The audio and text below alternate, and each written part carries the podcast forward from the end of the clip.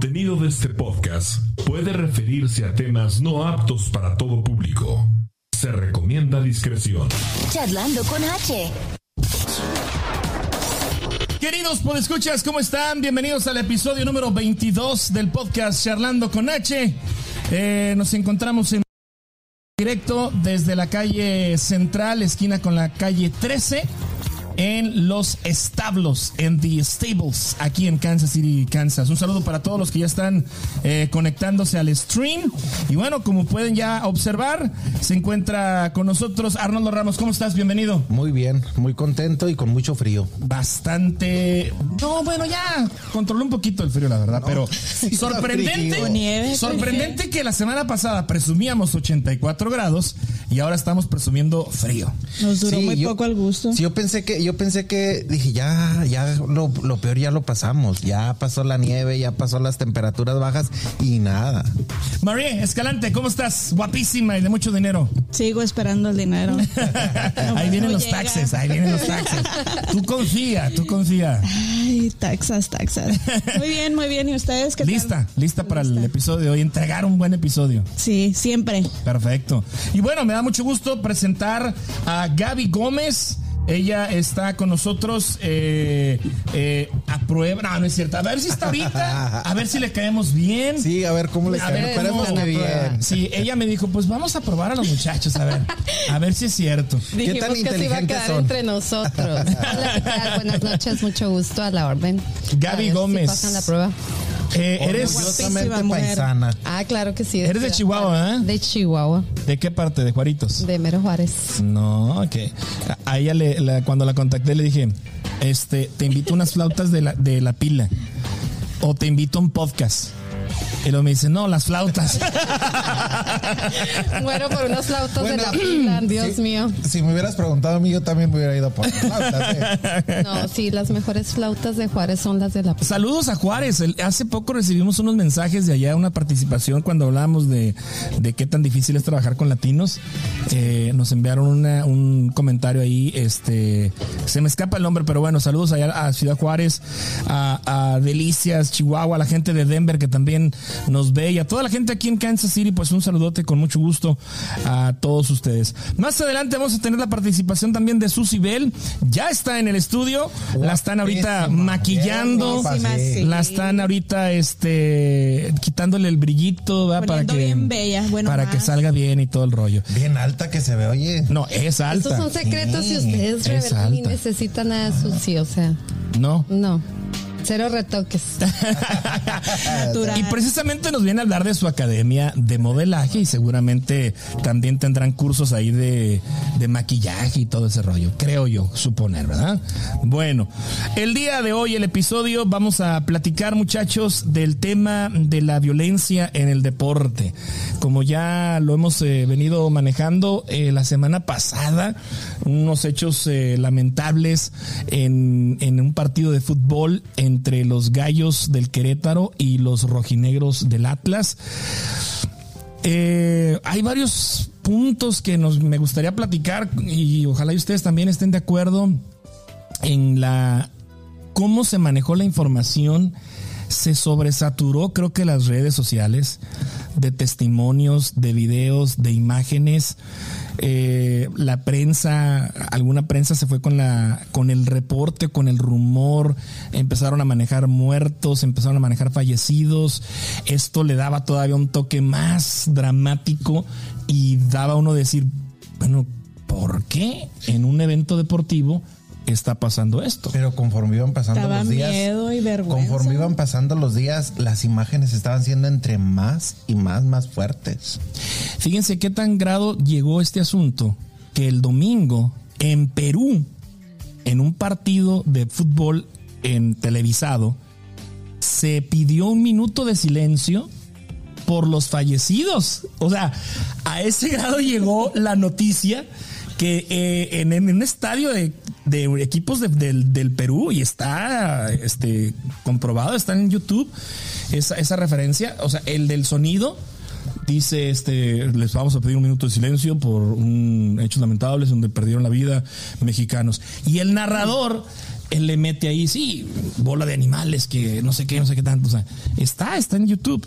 Pero fíjate, el domingo ya en el Perú se daban dando, se estaban dando por muertos eh, Ima- algunas personas. Imagínate, eh, ya esas eh, imágenes llegaron a todo el mundo, ya por todo el mundo saben, vieron todas las imágenes tan fuertes y Fueron que salga fuertes. y que salga el gobernador y diga con que no hay muertos.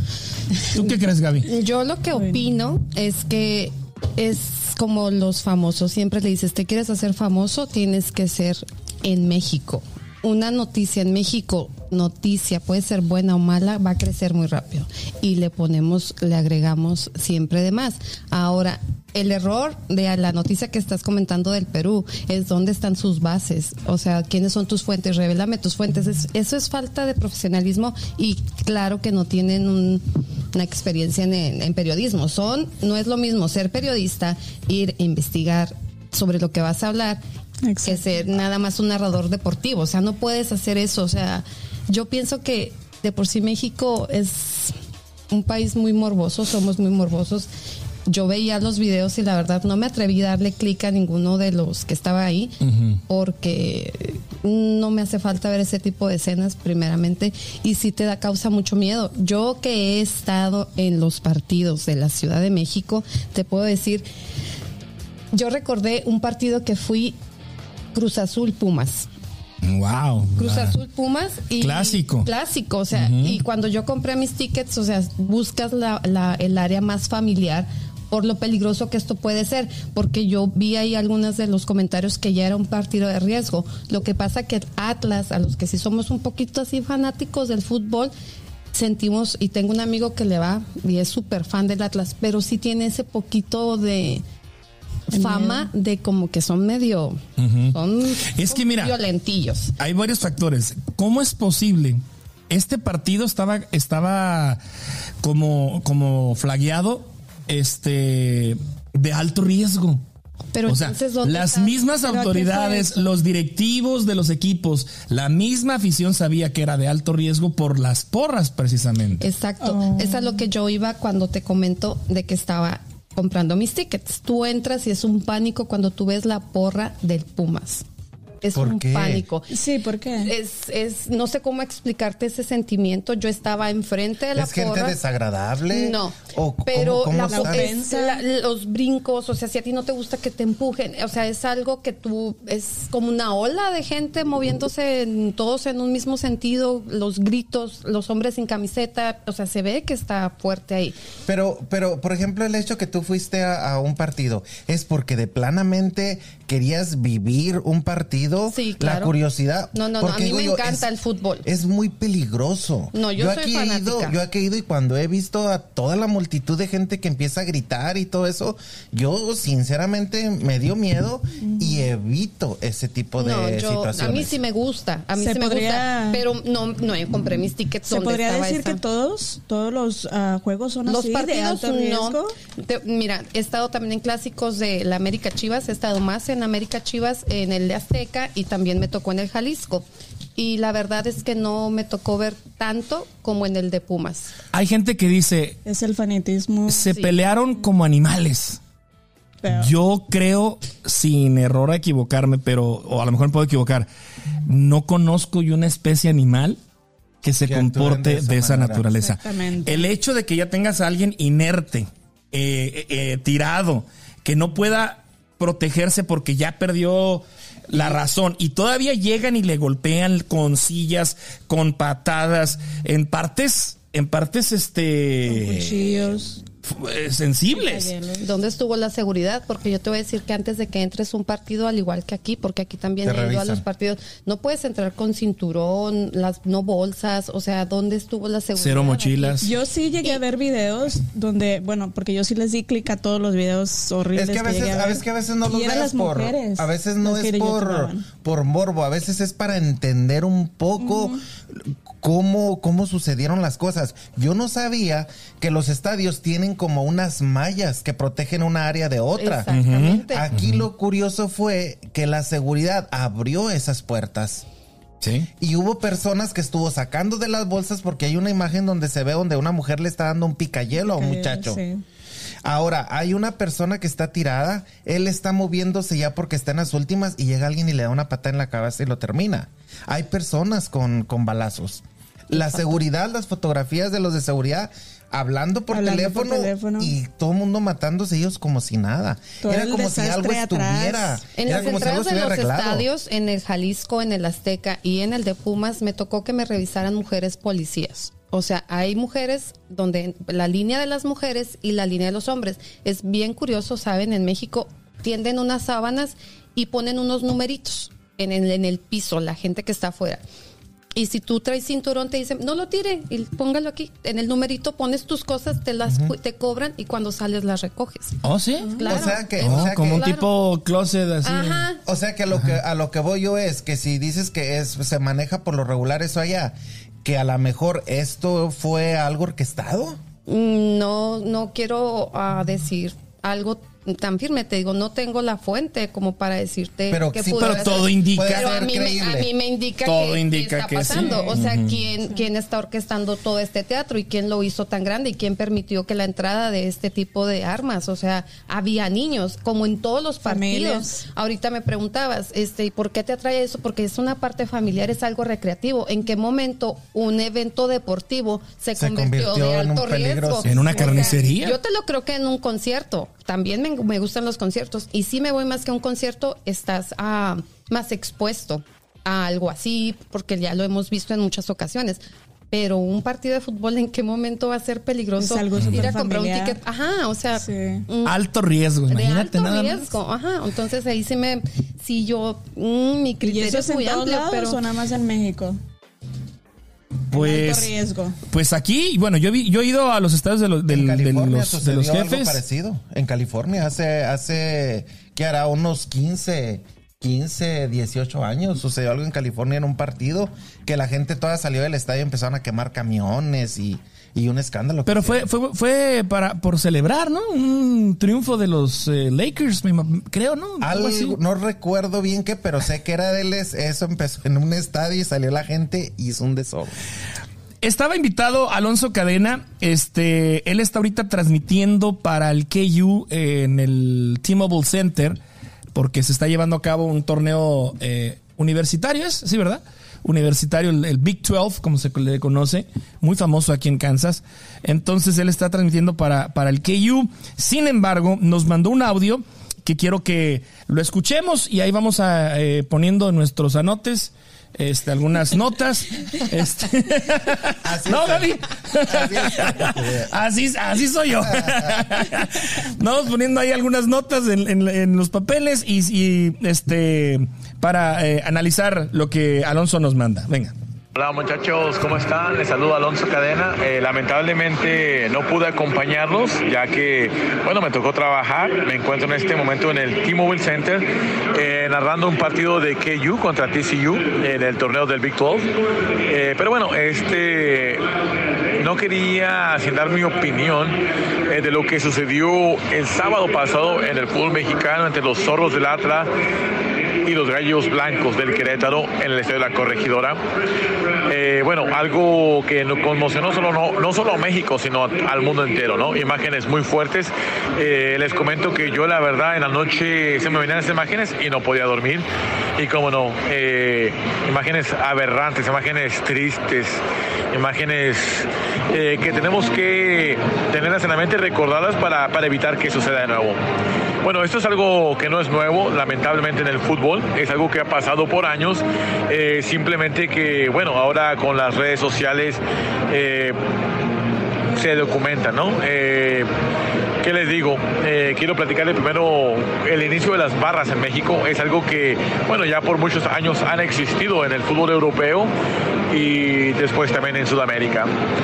Eh, hace tiempo, ¿no? Un directivo de Pachuca, Andrés Pasi para ser preciso, eh, se le ocurrió la idea, ¿no? De traer gente de Sudamérica para, para enseñar, ¿no? A, a gente de Pachuca a hacer cánticos, ¿no? A darle supuestamente más ambiente a, a lo que era el fútbol.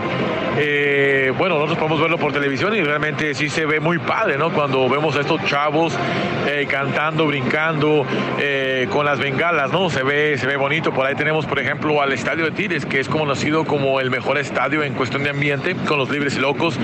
Eh, de hecho, muchos extranjeros dicen que, que Tigres tiene la mejor afición. Eh, pero bueno, en cierta manera un poquito mejor comportados, ¿no? Eh, yo recuerdo en los noventas la perra brava del Toluca también eh, y otras barras, ¿no? La barra 51 del Atlas, ¿no? Que fue la que estuvo involucrada en esta riña contra los irreverentes eh, de los gallos blancos. Bueno, esto sí fue algo premeditado, ya poco a poco salen las cosas a la luz, ¿no? Este, ahora con las redes eh, han salido mensajes que han salido a la luz donde ya los estaban esperando, ¿no? No es algo nuevo, hay algo ya de ya, había algo de historia entre estas dos barras. Eh, tengo entendido que, que, la barra de latas por ahí habían tenido una pelea con la barra del Querétaro en el Estadio Jalisco y bueno, era algo así como una venganza y por ahí la explicación está ¿no? en todo lo que se vivió dentro del estadio, cómo había tanta gente con armas eh, dentro del estadio.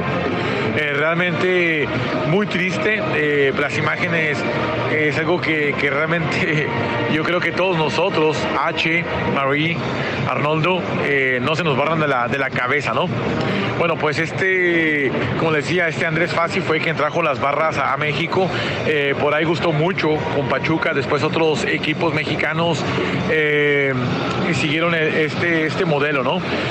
Lamentablemente también se, se, involucran muchos delincuentes, ¿no?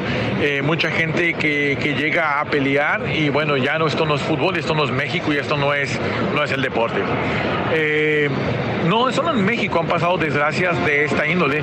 Hay que recordar que en Inglaterra eh, hubo dos tragedias eh, que conmocionaron el mundo, eh, para ser precisos, en 1985, el, el, desastre de Hazel, como se le conoce, en una final de Champions, en ese tiempo era la Europa League, en un partido entre el Liverpool y la Juventus. el fútbol inglés en ese tiempo era el más poderoso del mundo y bueno, este con, también con un poco de de sobornos. Eh, el partido tenía que haberse jugado en España, ya fuera en el Santiago Bernabéu o en el Nou Camp. Bueno, decidió jugarse en Bruselas en un estadio viejo, ¿no? Eh, bueno, resulta ser que en esos tiempos eh, los hooligans, como eran conocidos, eran los aficionados más violentos y precisamente de Inglaterra. A medio partido decidieron atacar a los aficionados del Juventus y los aficionados del Juventus pues bueno eh, así pareció con lo que pasó con Atlas eh, salieron corriendo y al último bueno eh, hubo un saldo de 39 muertos. Algo que, que, llamó mucho la atención fueron suspendidos los equipos ingleses de competencias europeas por cinco años. Eh, fue muy tajante la UEFA con, con estos equipos ingleses y en 1989 pasó de nuevo otra vez una situación, pero en Inglaterra, en el Hillsborough, eh, en un partido de la FA Cup, donde hubo 79 muertos. Entonces, eh, el gobierno inglés tomó cartas en el asunto y ¿qué es lo que hizo? Bueno, este dio cargos eh, muy fuertes para, para, los criminales de hasta varios años de sentencia de cárcel y es algo que, que arregló la liga inglesa, ¿no? Eh, algo que, que, arregló el fútbol inglés y ahora en estos momentos la liga inglesa es de las mejores del mundo, de las más pacíficas, no permiten que haya gente parada, no venden alcohol y bueno, ahora que pasó esto en México también eh, quiero mencionar que, que, los aficionados o las barratas tampoco son blancas palomitas, ya que hay imágenes, ¿no? Que, que ellos también fueron parte de, la provocación y bueno, la gente de, Querétaro yo la, la tenía los estaban esperando. Eh, lo que sucedió después es lo que indigna más, ¿no? Eh, las policías no haciendo nada, eh, por ahí este el sistema de seguridad que contrató la gente del Querétaro. Si algo tiene culpa el Querétaro es haber contratado este sistema de seguridad. Eh, gente que los convocaron eh, por Facebook, ¿no? Y solamente requisitos eran que fueran mayores de edad y que no tuvieran antecedentes y que llegaran de enero. ¿Qué es lo que pasó? Que durante la pelea, pues bueno, hasta varios de estos gente de seguridad eh, apoyaron a la gente del Atlas, eh, lo que hace pensar que, bueno, ya estaba todo arreglado lamentable, lamentable los hechos. Eh, por ahí eh, me imagino que H tiene los datos y, las, castigos eh, que serán para, para, el equipo del Querétaro, no fueron eh, desafiliados, que es una decisión correcta, ya que mucha gente perdería sus trabajos, ¿no? No tienen que pagar justos por pecadores. Pero bueno, eh, mucha gente piensa que, que el castigo fue como un curita, ¿no? Para un enfermo de cáncer. Bueno, esa es mi pequeña opinión. Ahí está Alonso Cadena desde el T-Mobile Center, en donde él está ahorita transmitiendo para el KU, transmitiendo estos, estos eh, juegos de básquetbol. Pues interesante los datos, ¿eh? Imagínate, esto data, bueno, esto de la violencia también no es nada nuevo. Mencionaba las barras de los eh, hooligans en donde allá en Inglaterra, allá sí hubo muertos, 39 fallecidos. Pero ahí estaba tocando él un tema donde decía que parte de la seguridad fue convocada por Facebook. Sí. O sea, que era ya que tenían, estaban preparando, estaban agarrando pura gente inexperta porque sabían a lo que, a lo que iban, a lo que iban, a, lo que sí, exactamente.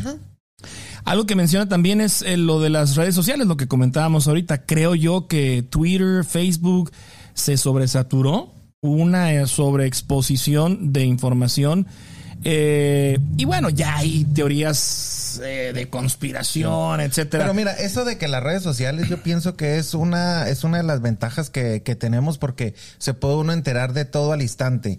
Porque quizás antes, si hubiera un problema de este tipo y no tuvieran las redes sociales, a veces las autoridades manejaban el problema de la manera a que ellos les convenía. El problema es eso, la mala, la mala, mala, el mal uso de la información. Porque a lo que voy empezaron a mencionar 17 muertos.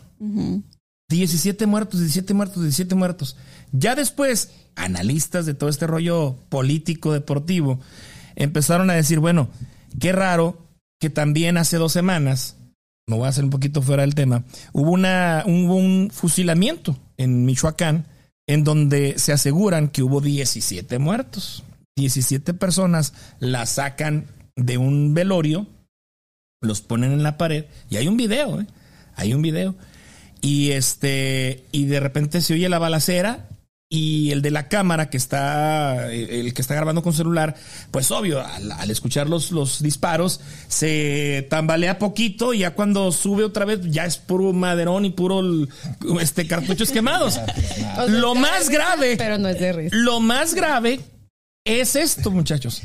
No, no, no, encuentran los cuerpos. Entonces estás haciendo una conjetura de que los cuerpos del partido no son los cuerpos reales, sino que... Ese es el detalle, o sea... Eso está muy... Está muy creepy, exactamente. o sea, si, tú ves, si tú ves las imágenes, dices, este güey está muerto. Este cuerpo está inerte. El, la sangre que le está saliendo, o sea, Tenían destrozada la cabeza. Yo estaba en un evento y llegan y me dicen, ¿viste el charco de sangre? Ya van no sé cuántos muertos. Y yo, ¿de qué me estás hablando? O sea... Ahora, qué bueno, qué bueno que las cifras oficiales eh, del gobierno de Querétaro dicen, dicen que no hay las cifras oficiales que ellos nos están exactamente. Pero, pero qué vergüenza porque no son, o sea, no es real lo que él está diciendo. Si tú estás viendo las imágenes. Sí.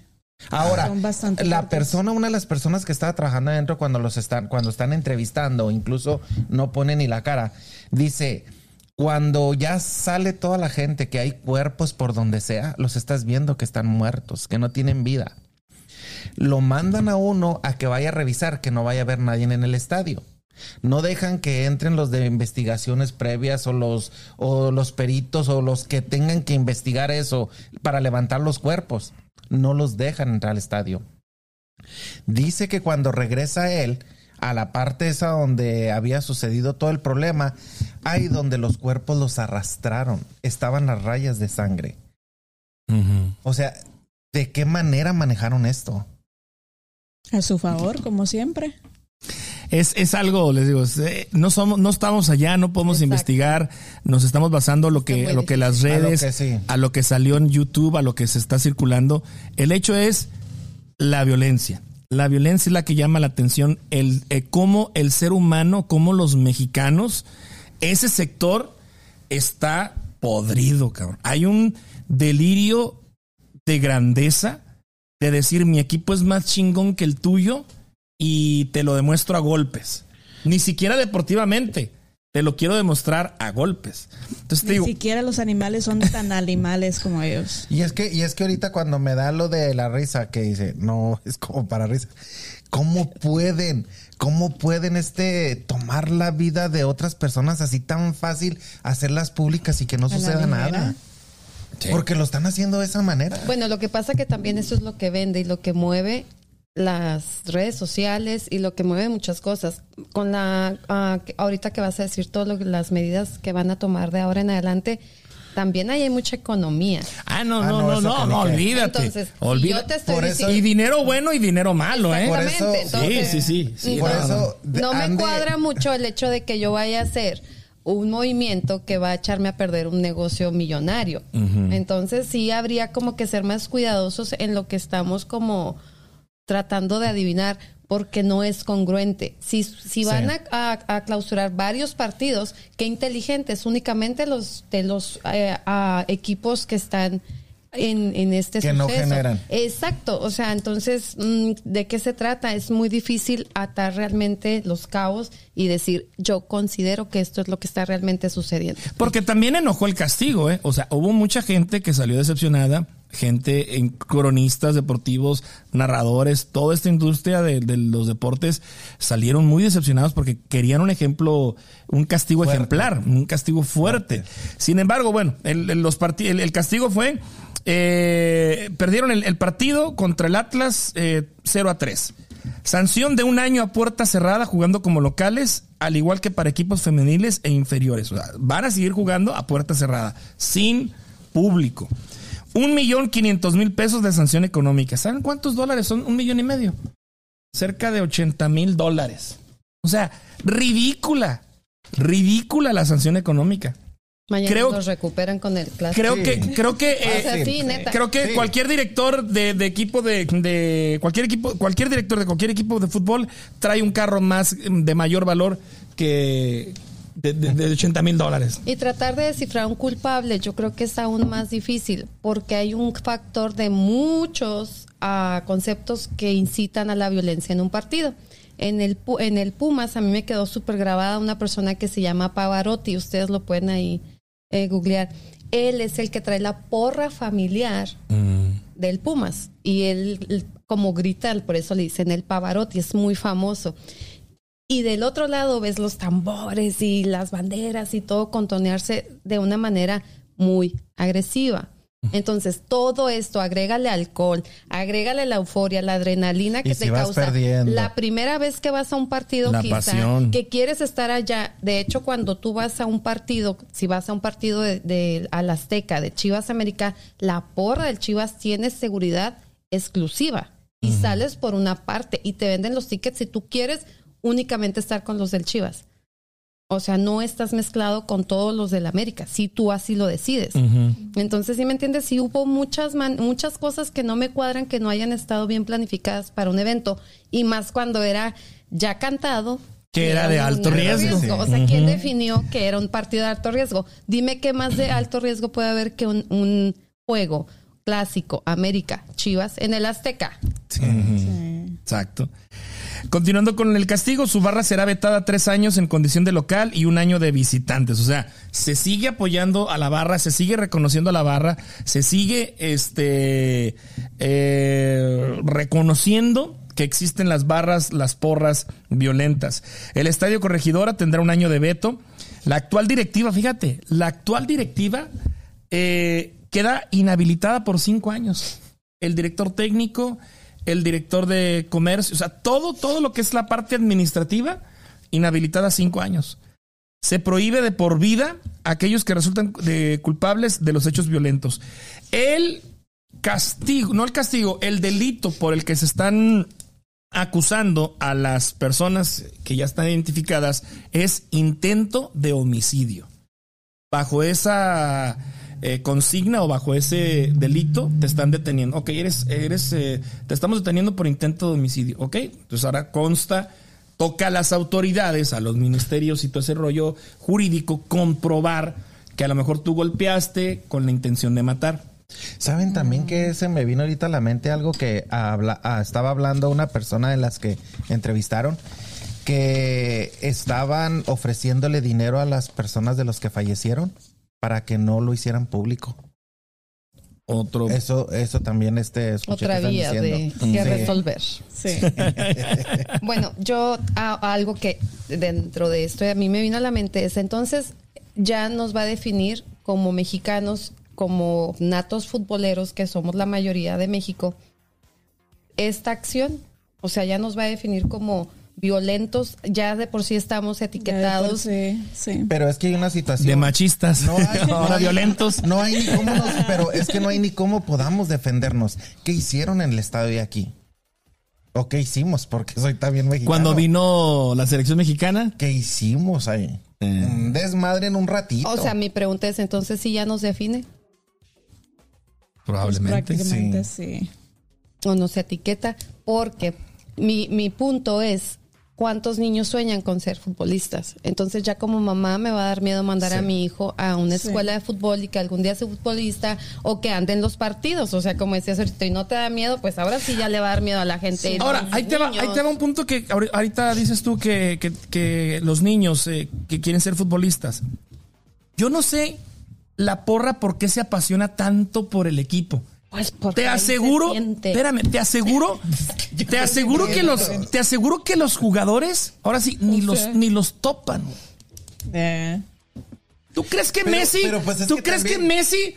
¿Quieres que te enseñe una foto con Messi? ¿Tú la tienes? No, pero te Ah, no, bueno, eh, son, son contados, son contados, pero, o sea, pregunto. Es que yo lo que me, yo mismo me pregunto, yo ir a un partido y estar haciendo un desmadre por alguien que ni sabe Que ni siquiera se sabe. Bueno, pero ese es tu criterio. gano nada. Ese es que ese es tu criterio. ¿no? O sea, vamos a entender que hay niños que crecen dentro del fútbol. Se apasionan. Pero se a tal grado. Y además es hereditario. Es una cultura que en tu familia y la camiseta y tú no le puedes ir a otro equipo y la casa la pintan de la. O sea, hay casas. No, sí, sí, hay mucho fanatismo, hay mucho fanatismo, sí, sí, sí, sí, O eso sí existe. He estado con personas aquí que a veces cuando juegan sus equipos y cuando gana, que los veo que empiezan a llorar y todo, yo me quedo. Igual cuando ¿En pierden. O sea, imagínate ver a tu equipo, es lo que te decía ahorita, l- lo que tú sientes cuando realmente le vas a un equipo que eres fanático. Mi sobrino, que sí tiene la foto con Messi, mi sobrino sí ha estado con todos los jugadores que te puedas imaginar, fue a verlos. Cuando él entró al Azteca, creo que besó el estadio, No, el sí. piso. ¿En serio? Neta. Sí, hay gente- Neta, yo, también, sí, yo también conozco juro. un amigo que lloró cuando nivel. estaba en el Azteca. Sí, o sea, Ah, a ese nivel. Y sí, vamos a ir, tía, y, y ya vamos a llegar. Y, o sea, Pero sí. es bueno, es bueno tener a alguien. Pero no fue de violento y no metió un Exacto, o sea, yo no estoy en contra de que, de que, No, de- no, de no, que no. seas fan de un Sí, equipo, no. un, un grupo musical, un artista, quien sea. El hecho es ya ese fanatismo que te hiere Hay o te orille a hacer cosas Sí. Eh, extraordinarias o cosas que rayen en la violencia. Ay, creo que ya es algo. Ahora, vas y estás, tú en las tribunas y estás, eh, sh- sh- y de repente que te empieza a caer este agua. Son orines, ¿Cómo güey. que Es agua. es agua? No digas. Decían, Son orines. Ahí va el agua de riñón, ahí va el agua de riñón. Y o sea, ¿y qué es eso? Pues ¿Qué? están meando en las bolsas. Y tú, ¿cómo pueden y seguir? Ay, no. No, yo no pudiera. Bueno, no pasa en todos los partidos, o sea, No, yo sé también, que no. Pero sí pasa, entonces, pero si tú no te gusta, pues no vas a andar ahí. O sea, así de sencillo. Pero no le vas a quitar a la gente el gusto de que siga yendo a los partidos. Esto, como todas las noticias trágicas del mundo y de México, tiene su momento ahorita.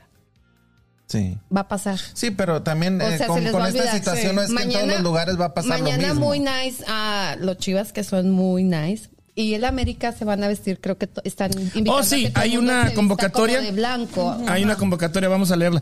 El clásico sin colores. En un comunicado dice, el, el sábado pasado la violencia provocó una enorme indignación que unió a las aficiones de todos los equipos.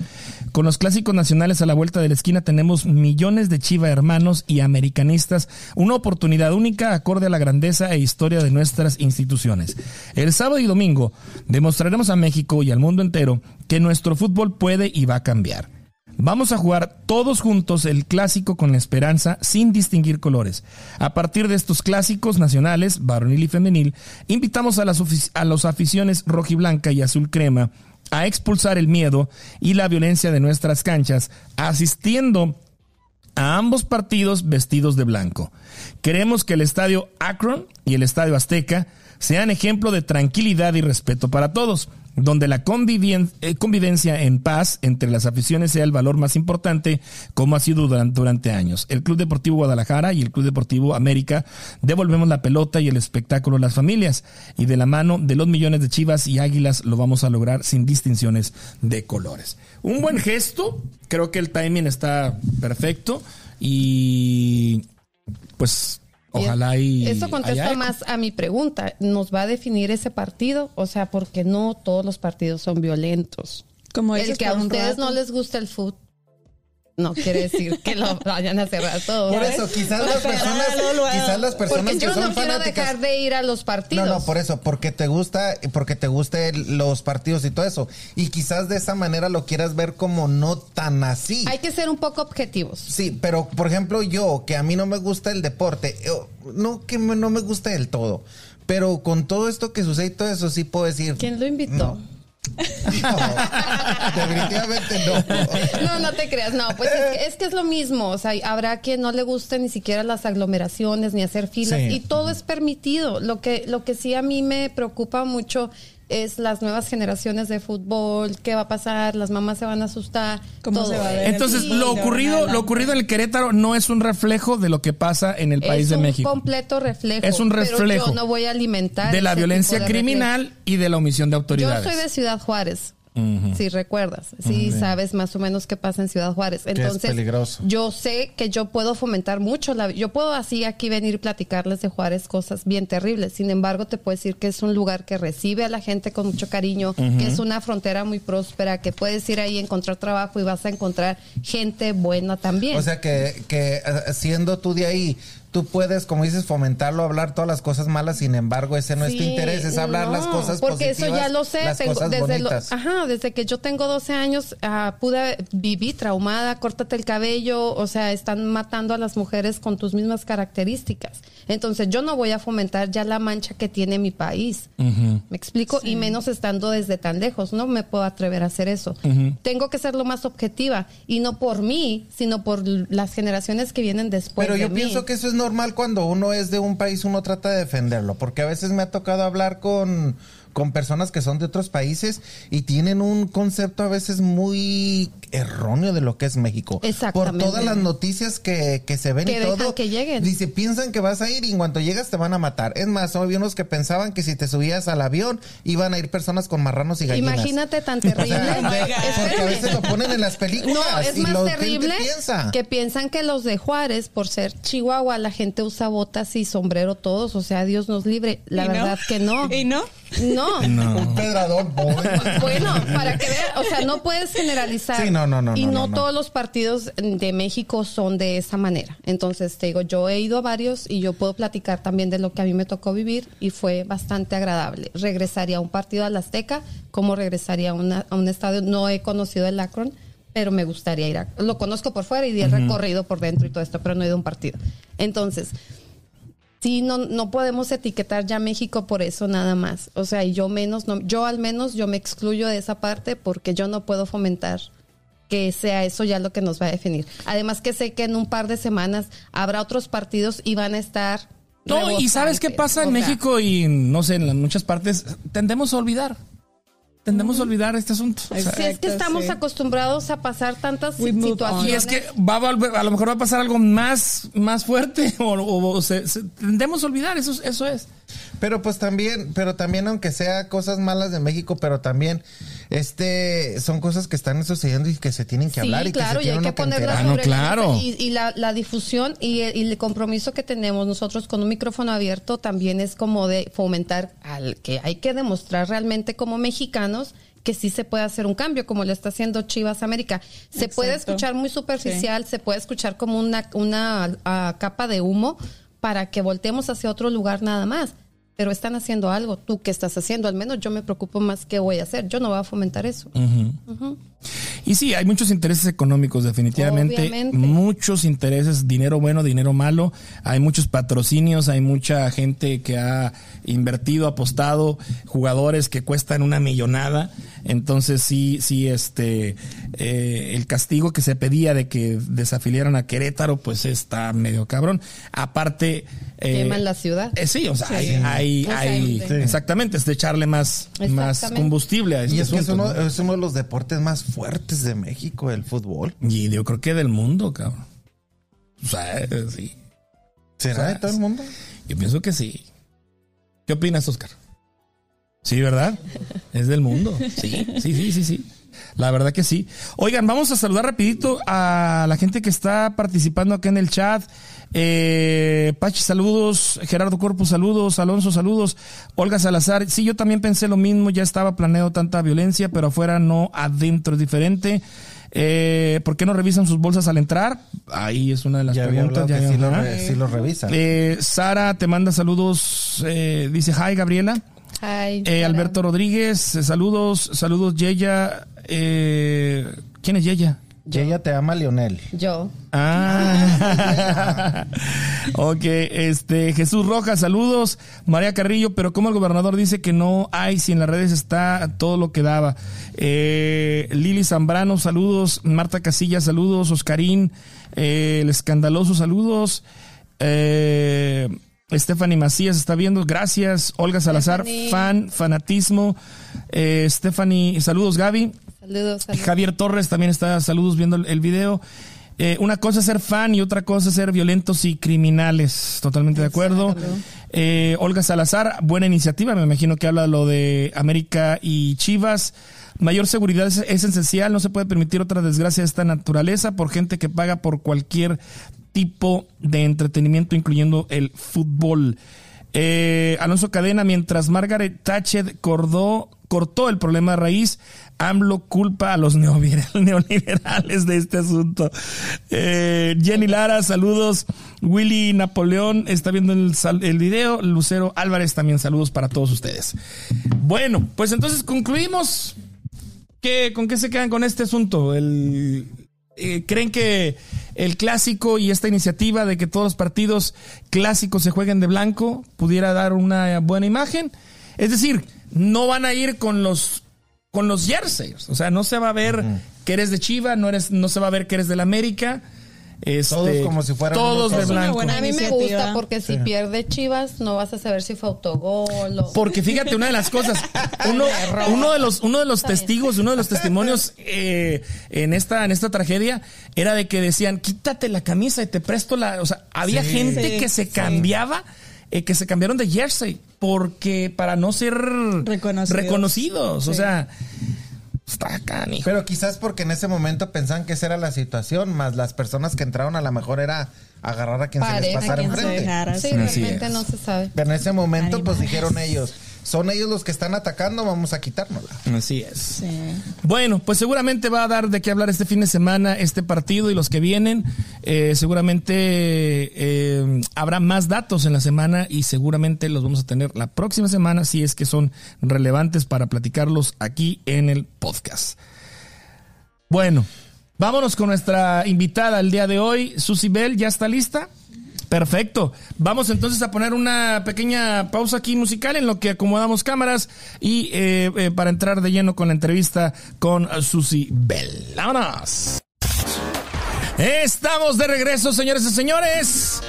Y está ya aquí con nosotros y a cuadro y a todo color. Susy Bell, un aplauso para ella. ¡Bravo! ¿Cómo estás, Susy? Muy bien, muchas Tómate gracias. tres segundos y dinos realmente cómo estás. Ay, pues qué te diré, mira, con frío, como dijo Arnoldo. como nosotros somos del norte de la República Mexicana. De Chihuahua eres, ¿verdad? Ajá, de Arriba Chihuahua, Juárez, Chihuahua. Arriba Chihuahua. ¿También de Juárez? ¿O Chihuahua? No, no, de la capital, De de la Chihuahua. capital, Ujú. ok. Perfecto. Entonces allá el clima no es tan crudo como aquí, ¿no? Aquí es un frío húmedo Ajá. y así como que cala más los huesos, ¿no? O Sí, sea, yo creo que porque eh, allá en allá en Chihuahua como que el frío es seco, tanto como el como el calor también es seco, aquí es muy húmedo. exacto. Todo es seco Sí. en. Sí. Y así como que te pega en la, en la artritis y en todo el reumatismo y todo eso, ¿no? Bueno, yo todavía no sé nada de esas cosas, ¿no? No, no, no, todavía no. Todavía no, todavía. Pero te estás preparando. Tu gimnasio, Sí, tus mucho, vitaminas y todo ese rollo. Miren, de eso ya, va- ya se están yendo muy allá, ya estoy muy cerquitas de eso, mejor cambien de tema. Cambiemos de tema. Susi, estás aquí eh, para promocionar tu academia Fame. Fame. Fame. ¿Por qué Fame Fame? Academy. ¿Por qué se llama Fame? Bueno, son las siglas, precisamente son las siglas de, ¿cómo se llama la compañía? Que Ok. es ah, Fashionable Agency of Models am, Enterprise. Enterprise. Oh, Ajá. ok, ok. Entonces de ahí pues eh, las siglas se juntan y son Fame, Fame. que pues se traduce como fama, ¿no? Que pues todo tiene que ver con, eh, con el giro de la compañía. Perfecto. ¿Cuántos años tienen en la compañía? Ah, tenemos desde el 2015, Ok. que son siete años. Sí, sí, Tiene, sí. tiene. Dejan de sacar la calculadora. Es que el cerebro está medio congelado. Con este frío, como decíamos. Sí. Ella, ella estuvo en la primera temporada de- del podcast de, de Charlando con H y ah, nos platicaba en ese entonces, nos me platicaste, Susi, y tiene en su haber haber traído en la primera generación, para la graduación de la primera generación de modelos, A la Machado. al Miss Universo. Así es. Sí, sí la vi. Sí, serio? sí, aquí, aquí tuvimos a, Alicia Machado, ex Miss, Miss Universo, y muy contentísimos, estuvimos padrísimos, fue una experiencia padrísima. Ella es súper buenísima, o sea, es accesible, el representante de ella también bien accesible, amigables, amables, súper buena onda. Y es como, es como eh, tenerla ella es como un aliciente para las mismas muchachas que están com- compitiendo, ¿no? Como, ¿cómo le pudiera decir la palabra? No es un aliciente, es como un este Estímulo, Motivación. motivación. como una motivación, ajá.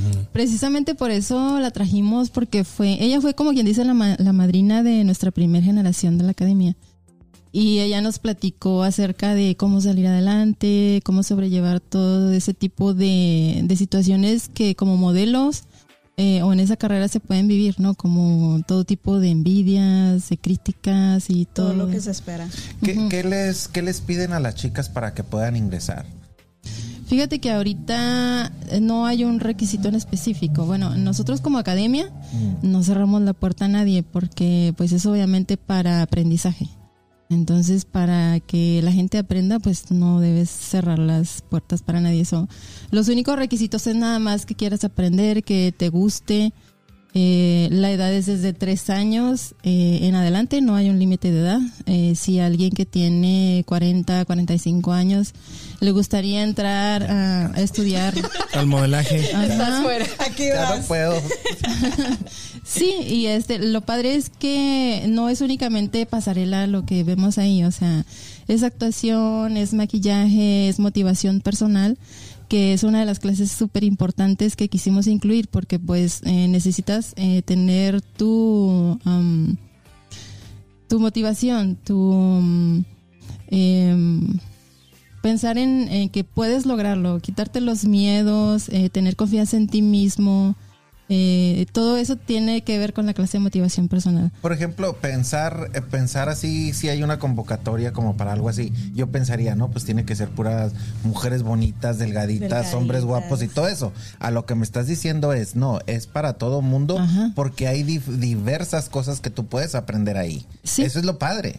No, y recuerda que la nueva mercadotecnia y todas las lo que son las nuevas ah, cam- campañas de publicidad son totalmente incluyentes, o sea, todos colores, sabores y tamaños. Las nuevas compañías como American Eagle, perdón, las nuevas campañas como la de American Eagle es fantástica. Victoria's Secret ya está sacando niñas con sobrepeso, con estrías, Y eso es- cuerpos y eso es muy reales. padre, y eso es muy cuerpos padre. reales. Ajá. Porque luego después... Pues tantos años que se, que se. Era un estereotipo, Estereotipo, exacto, de hombre exactamente. y de mujer. Y ahí es donde vienen los problemas de mujeres que se vuelven bulímicas o algo así, porque ven a tanta mujer Yo tengo en una la amiga, televisión. amiga bulímica. Sí, Sí, es una pero tiene anorexia. triste. Se le olvida vomitar. Seguro me está viendo. Un saludo para ella.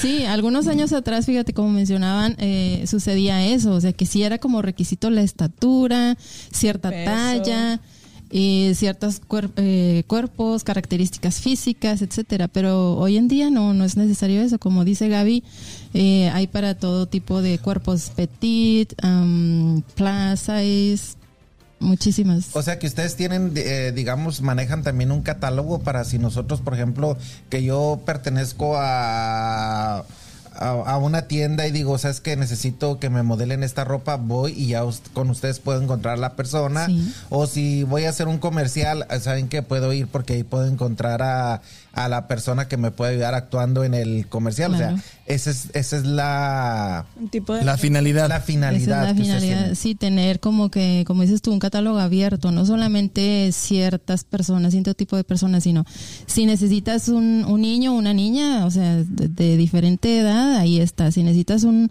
un señor, una señora, Yo o sea, necesito aquí uno. estás. ¿Un señor? Yo también. ¿Un modelo? No muy señor. bueno, vamos a tratar de conseguirlo. Oye, pero- Susi, disculpa, una pregunta. ¿Qué otros servicios va a tener tu academia? O sea, yo sé que tú vas a preparar a las chicas, pero ahorita te decían, vas a manejar un catálogo. ¿Qué más? ¿Qué más? Buena vamos a- pregunta. ¿Qué vamos a encontrar ahí?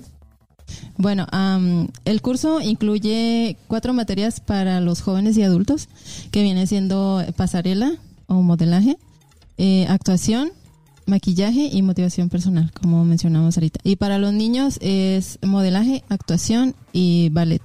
Entonces, el servicio sería así como completo. Si yo quiero nada más ser modelo, me vas a, a dar esto. Pero yo no sé cómo sean aquí en Kansas las quinceañeras y esto. Pero si fuera la quinceañera mi hija, a mí me gustaría que la enseñaran a, a caminar, por lo menos para el día del evento. ¿Vas a hacer eso también? Sí, claro. Es que para una pasarela hace cuenta de que es desde cómo te paras, Ujú. O sea, cómo, cómo cuando desde La que estás de pie, la postura, o sea, cómo, cómo tienes que estar eh, derechita, con los hombros hacia atrás, con el pecho hacia enfrente. Se me hace que debes de tener tú mucho trabajo, ¿eh? Sí. Porque luego veo una cada mujer en tacones. Fíjate que a mí me da mucho gusto y siempre lo platico, ¿no? Pero me da mucho gusto que, que cuando recién entran las personas, eh, las chicas o las niñas incluso a la academia, eh, van caminando de cierta manera, pero al final del curso, ya cuando van en la pasarela, o sea, ya te quedas tú, wow, o sea, da, da un gusto tremendo. Yo creo que eso te- eh, perdón. No, no, no. Yo creo que eso hasta eh, después de que aprendes eso y todo eso hasta la autoestima te sube, ¿no? Sí, o sea, te digo, yo me siento padrísimo, me da muchísimo gusto eh, de verlas como, como, cómo crecen ahí en la academia, cómo van avanzan. ¿Las clases son en español o en inglés? Eh, los maestros son bilingües. Ok. Son bilingües. Nos ha tocado eh, casi siempre alumnos que hablan español, pero los maestros son bilingües. Y si hay mucha afluencia masculina. Fíjate que en, el, en la primera generación sí hubo bastante. Tuvimos varios chicos, ajá. Porque luego les da como más pena o Sí. sienten que eso es para un tipo de hombres nada más. Si no, pues también los hombres. O que te puedan tachar de que, ay, estás yendo, seguro eres gay. Ujú. Porque es lo común sucede que eso, dicen. pero, sucede, pero no, no, nada que ver. Hay muchos chicos que les gusta modelar, incluso fotografía y, y eso está bien, o sea, no, no tienen que darle pena de que ahí van a pensar que soy gay o X. ¿Las clases son los fines de semana o entre semana también o Los fines de semana, fines de semana? los sábados, ajá, Ok. de, de 12 a, para los niños es de 12 a 3 y para los jóvenes y adultos es iniciando de 1 a 5. O sea que el horario está flexible y los horarios sí puedes ir. sí, puedo ir. Sí, sí, sí tienes chance. Tú que dices que tienes mucho tiempo libre, ándale. Voy a ir. Sí. A rato no te va viendo ahí modelando o Al rato ni te voy a hablar. Ah, no es cierto. ¿Es, es accesible los precios o es o sale caro un curso de esos? Fíjate que no es caro. Eh, como son, por ejemplo, para jóvenes y adultos son cuatro clases, ah, no es caro porque te estás llevando un paquete de, de cuatro clases. Si me explico, por ejemplo, una, una sola clase de maquillaje, eh, si, si ves aquí en Kansas, pues te sale carita, ¿no? Una sola clase, pero aquí estamos incluyendo las cuatro clases, ¿sí me explico? Y, y no solamente, te- como te decía, no solamente te vas a llevar, ok, mm, voy a aprender a maquillarme, voy a aprender a caminar, sino que es un, es un conjunto, las cuatro clases, no nada más nos fijamos en físicamente cómo, cómo vas a representarte, cómo te vas a ver, sino internamente también, mentalmente, emocionalmente. Eh, tienes que estar eh, preparado emocionalmente, seguro de ti mismo, con confianza en ti mismo. O sea que es todo el kit, no es como que vengo solo a modelaje, incluye todo el kit cuando tú tomas clase. completo. Claro, es todo completo. Es muy importante eh, este punto de, de lo emocional, la parte emocional, la parte mental, psicológica, ¿no? Porque ¿cómo puedes pasar, hacer una pasarela, eh, presentarte sobre el escenario si no estás seguro de ti mismo? Claro que a cualquier persona, incluso todavía a la gente famosísima, todavía le agarran los nervios, pero lo importante es cómo Sí, eso me saberlos sucede a controlar. mí todavía. Lo noto. Sí lo Se puedo nota. ver. Mi pregunta, también ahí tienen este, puede uno conseguir edecanes para un evento, ¿cierto? Sí, así es. Eh, si tú entras, digamos, al curso y tú terminas el curso, ¿sigue siendo parte del, eh, de la, mm, ¿De la agencia? del catálogo? Sí, ¿sigue siendo parte del catálogo para si alguna compañía necesita o eso es mientras tú estás en la, en la escuela tomando las clases? Bueno, el, la academia es una cosa y la agencia es otra cosa. Ah, ok, ok. Cuando terminas el curso, eh, claro, siempre las puertas de la agencia están abiertas para si quieren eh, ser parte de la Pertenecer a esa pertenecer agencia. a la agencia. Eh, están las puertas más que abiertas porque obviamente como fueron preparados aquí mismo en, la Academia Fame, entonces pueden formar parte y sería para nosotros un gusto y un honor tener a nuestros propios alumnos como Claro. parte de nuestra agencia, Sí, ¿me explico? eh, Qué padre. Entonces, esa es este un, un valor que, que tenemos nosotros, eh, nuestros, nuestros propios alumnos son parte de nuestra agencia. Y fíjate, yo no, yo no he visto, bueno, en el lado americano sí lo veo, pero en la, digamos, en el comercio hispano es muy poco el uso de decanes, ¿verdad? Para promocionar, como para, para este promocionar algún producto, alguna marca o simplemente el nombre del establecimiento. Sí, fíjate que de este lado, acá en Estados Unidos casi no, bueno, tal vez en las fronteras, eh, cerca de las fronteras es donde se puede ver más. Porque para nuestros países, por ejemplo, México, Colombia, se usa muchísimo la decanía, el modelaje promocional, todo eso se usa muchísimo. Colombia bastante. Ajá. sí. Pero acá en Estados Unidos eh, eh, no es muy común, no es tan común. Puedes verlo, por ejemplo, en las carreras de carros, en, los En ciertos car eventos. shows, ciertos eventos, pero no en todo. Por ejemplo, ah, si tú quieres promocionar un supermercado, mm, casi no encuentras decanes ahí. Pero nosotros, eh, la agencia Fame, sí ha, sí ha tocado eh, que vayamos a, a ciertos eh, compañías y hemos estado ahí promocionando ciertos eventos. Nosotros como agencia eh, promocionamos en ciertas fechas, por ejemplo, pudiera ser en, en Navidad, el 14 de febrero, en la Pascua, el Día de las Madres, qué sé yo.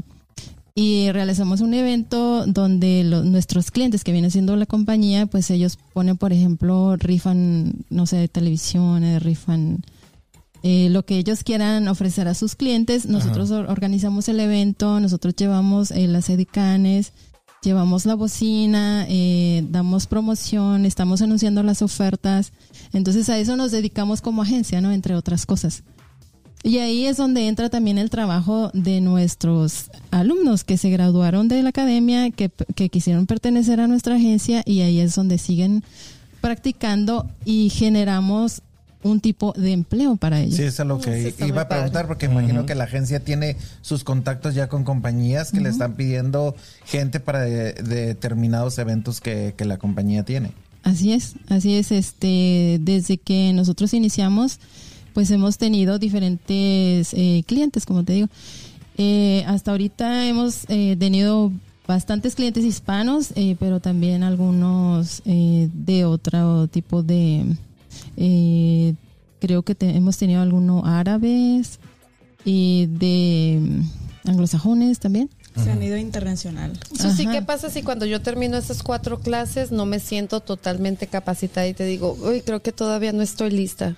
¿Ustedes hacen como una prueba para decir, ya terminaste, ya puedes pertenecer a o contratarte? O, para ser o- parte de la, de la, de agencia. O puedo continuar si quiero más, o sea, quiero otras cuatro clases, por ejemplo. Sí, ¿Son sí. diferentes? ¿Van cambiando? No, eh, tú puedes continuar. El, el curso hasta ahorita manejamos tus cursos que vienen siendo en verano y en otoño, Eh, pero el curso no cambian ahorita de nivel.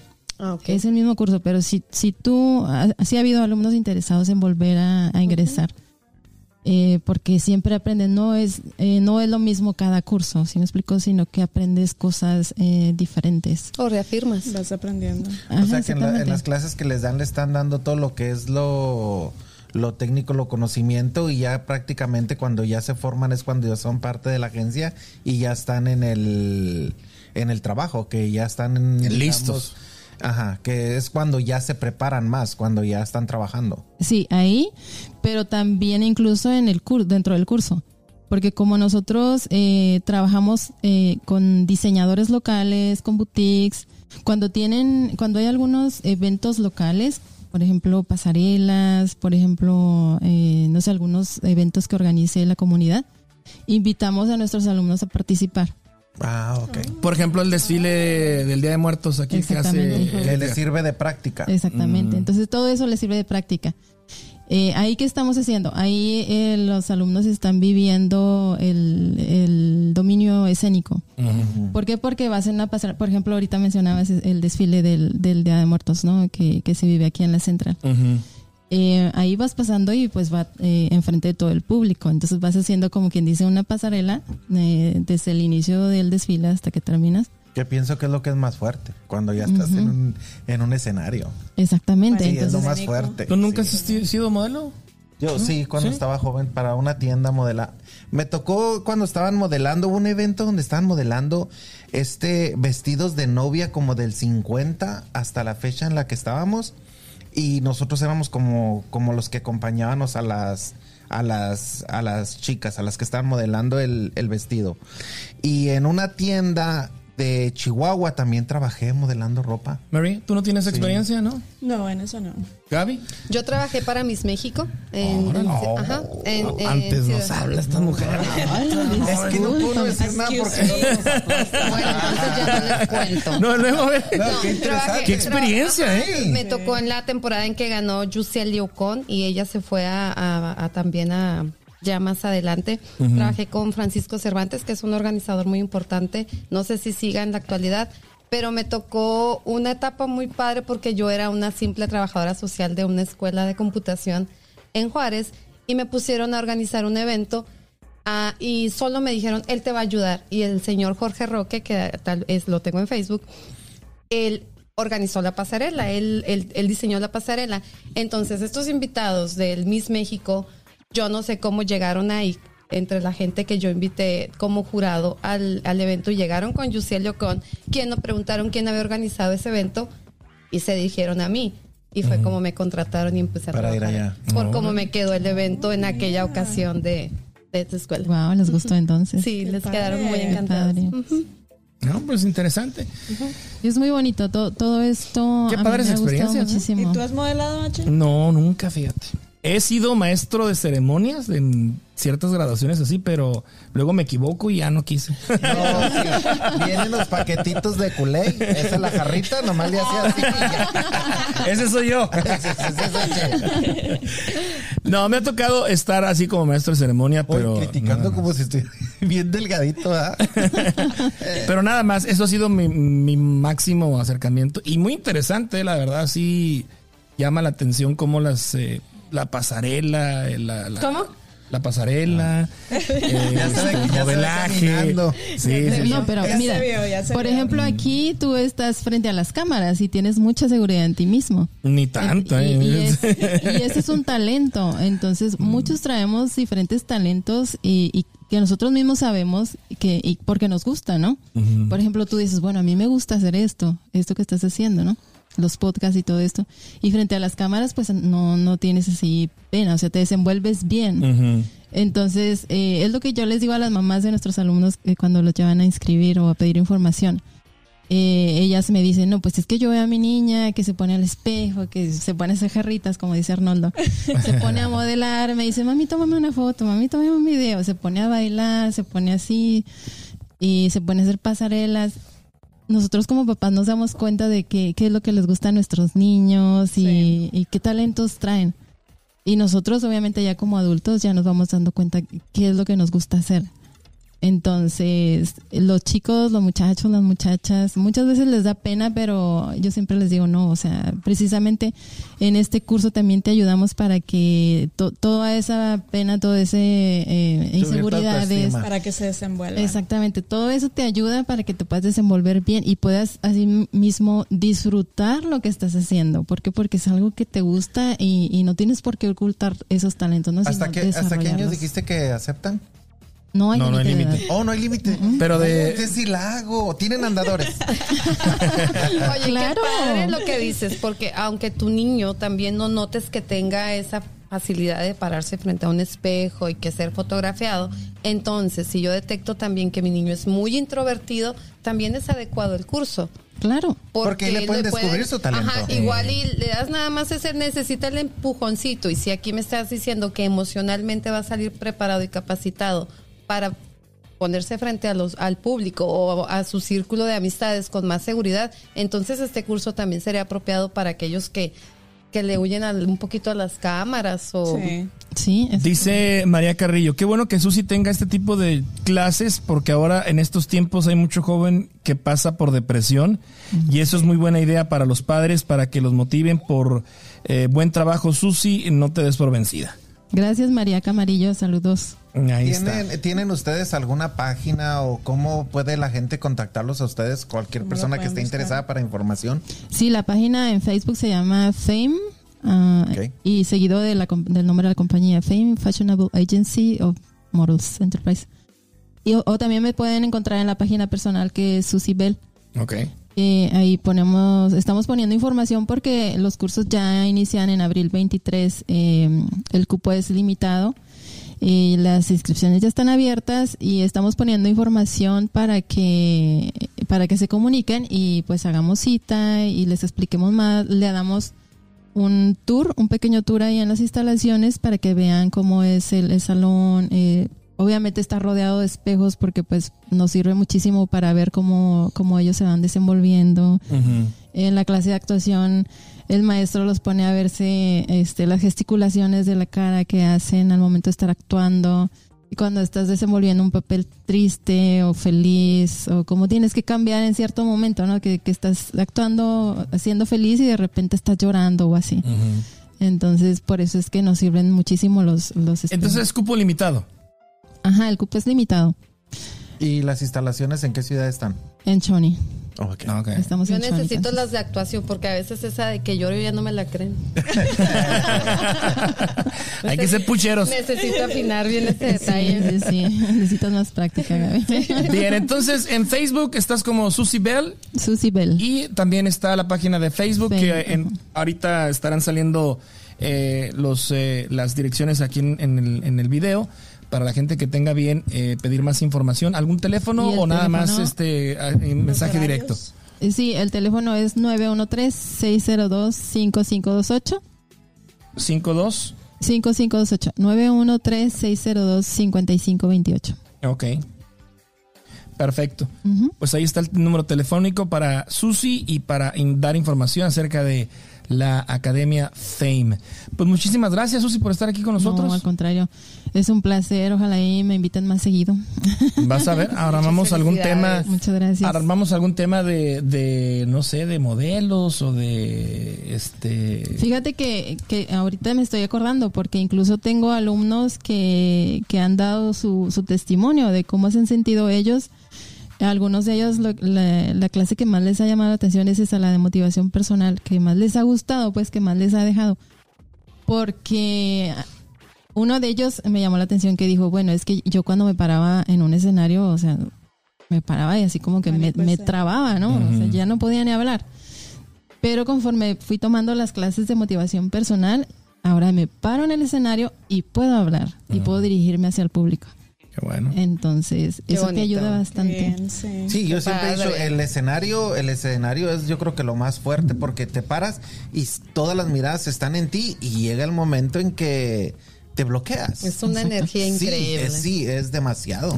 Y saber controlar eso, Sí. o sea, es... El pánico, los Ajá. nervios. Yo, yo pertenecía a un grupo de danza cuando estaba ahí en México y nos estábamos presentando en el Teatro de los Seres en Chihuahua. Y haz de cuenta que estaba puesta la cortina y ya estábamos todos así preparados para empezar el bailable.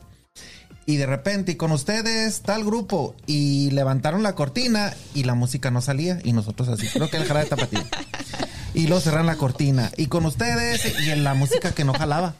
Cuando la música empezó, empezamos a bailar todos. Y uno de los muchachos se quedó así. Oh my God. Y el muchacho se fue, se fue, se fue, se fue caminando y se fue para debajo del escenario. ¿Qué fue lo que pasó? Que fue que él este se Entró en shock. entró en shock de los nervios de lo Claro. que está sucediendo y no pudo él reaccionar nada, no escuchó ya la música, no escuchó nada. ¡Up! se fue para abajo. Entonces, sí es bien fuerte el Es- escenario. sí, es fuerte. Y otra de las cosas ahí es la improvisación.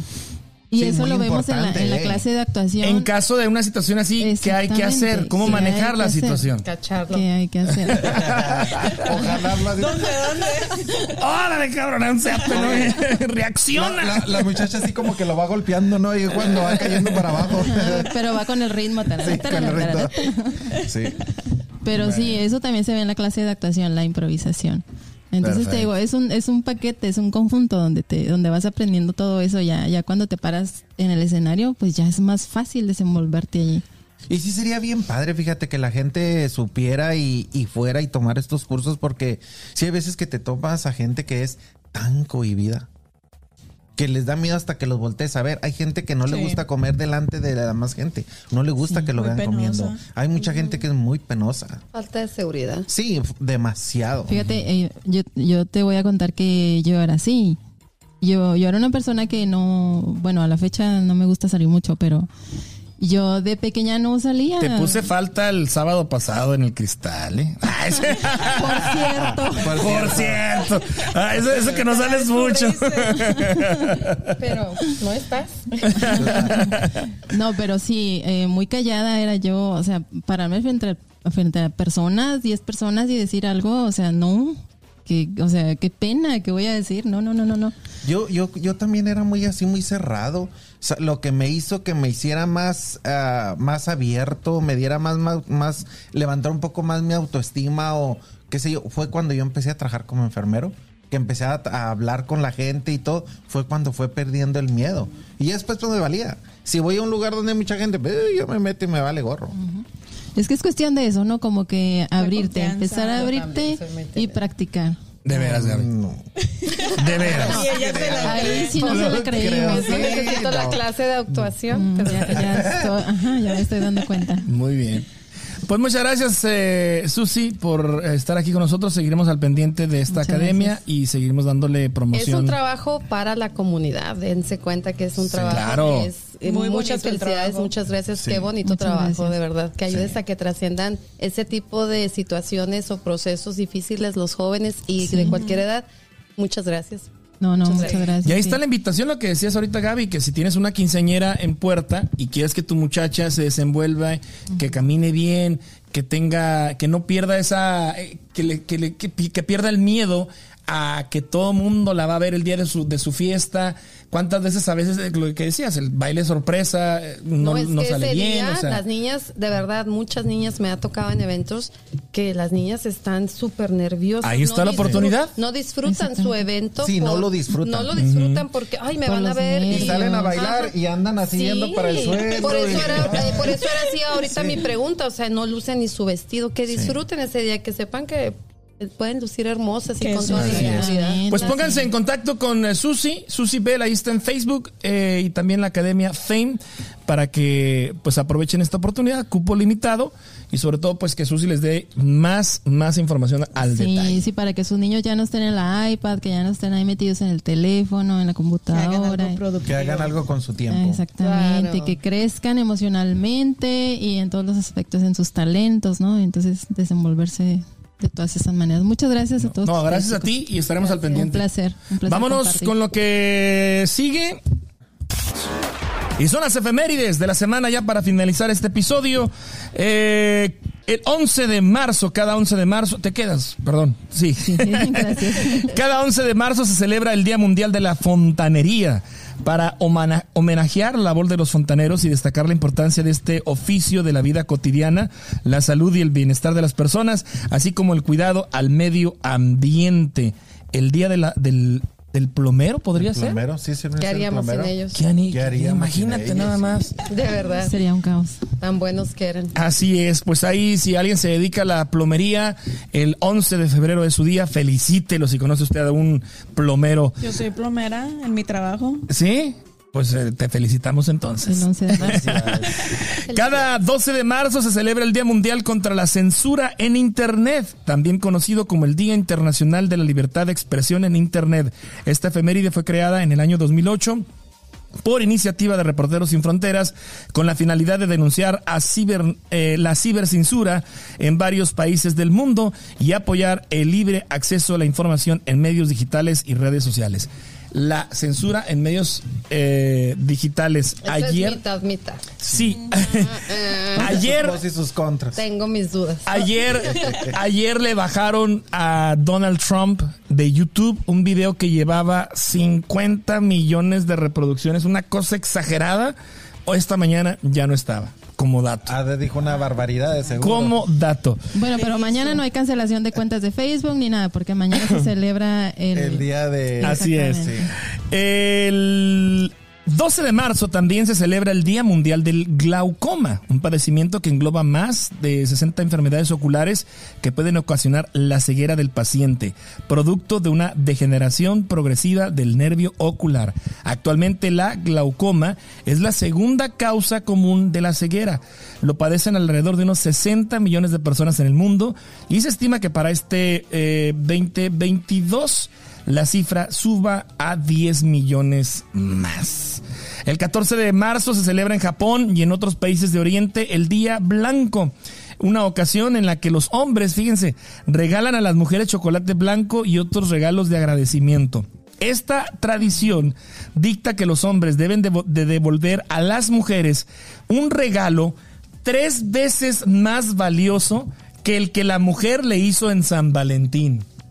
¿Qué tal? ¿Estás escuchando eso, Hani? No, pero eso es nada más en Japón. Ya me había emocionado. en muchas ocasiones, en vez de chocolate, el hombre regala otros presentes como joyas o lencería. Lo normal. Ahí está. El 14 de marzo también se celebra el Día del Número Pi. Esta fecha es para celebrar la existencia de una consonante me- me- matemática que se ha eh, sido muy significativa a lo largo de la historia.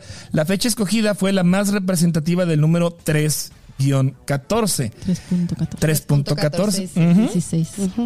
La, fue la Cámara de Representantes de Estados Unidos quien aprobó esta fecha en el 2009.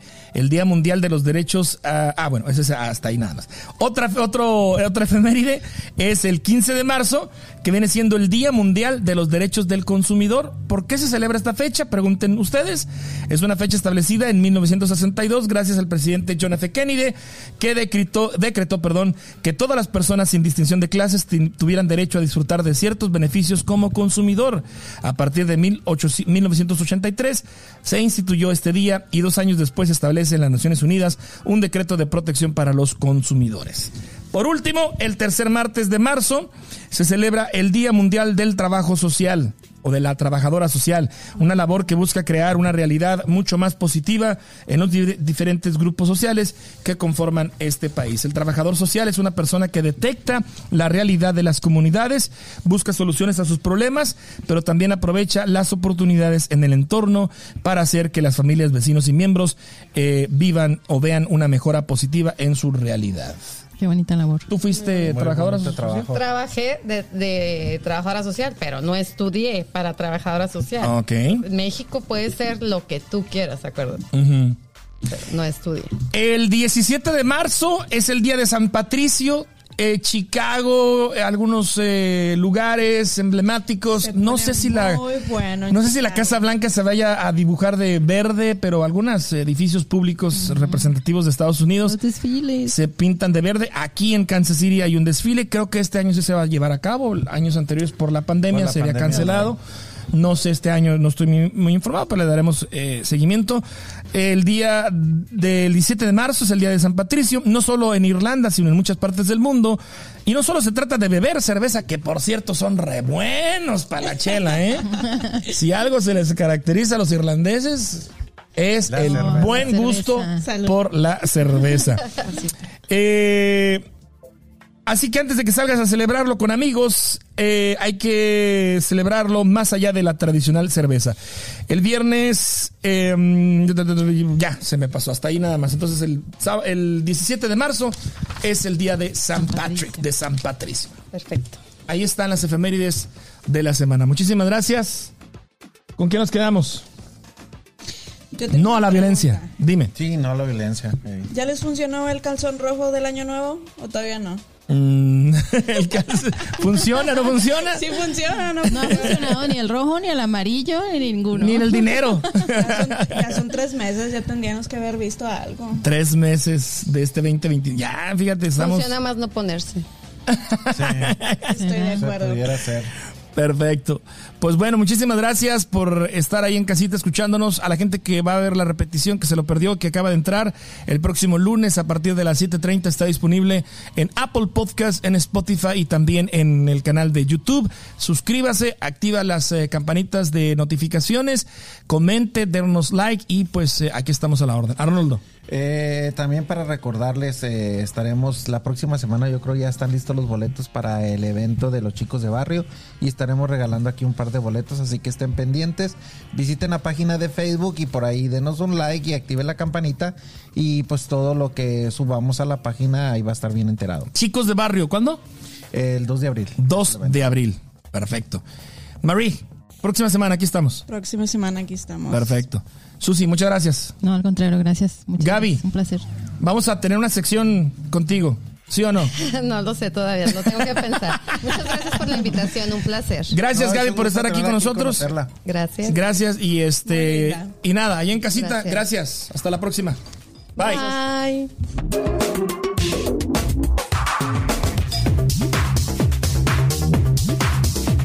Esto fue Chatlando con H. Con H. Nos escuchamos en el próximo episodio.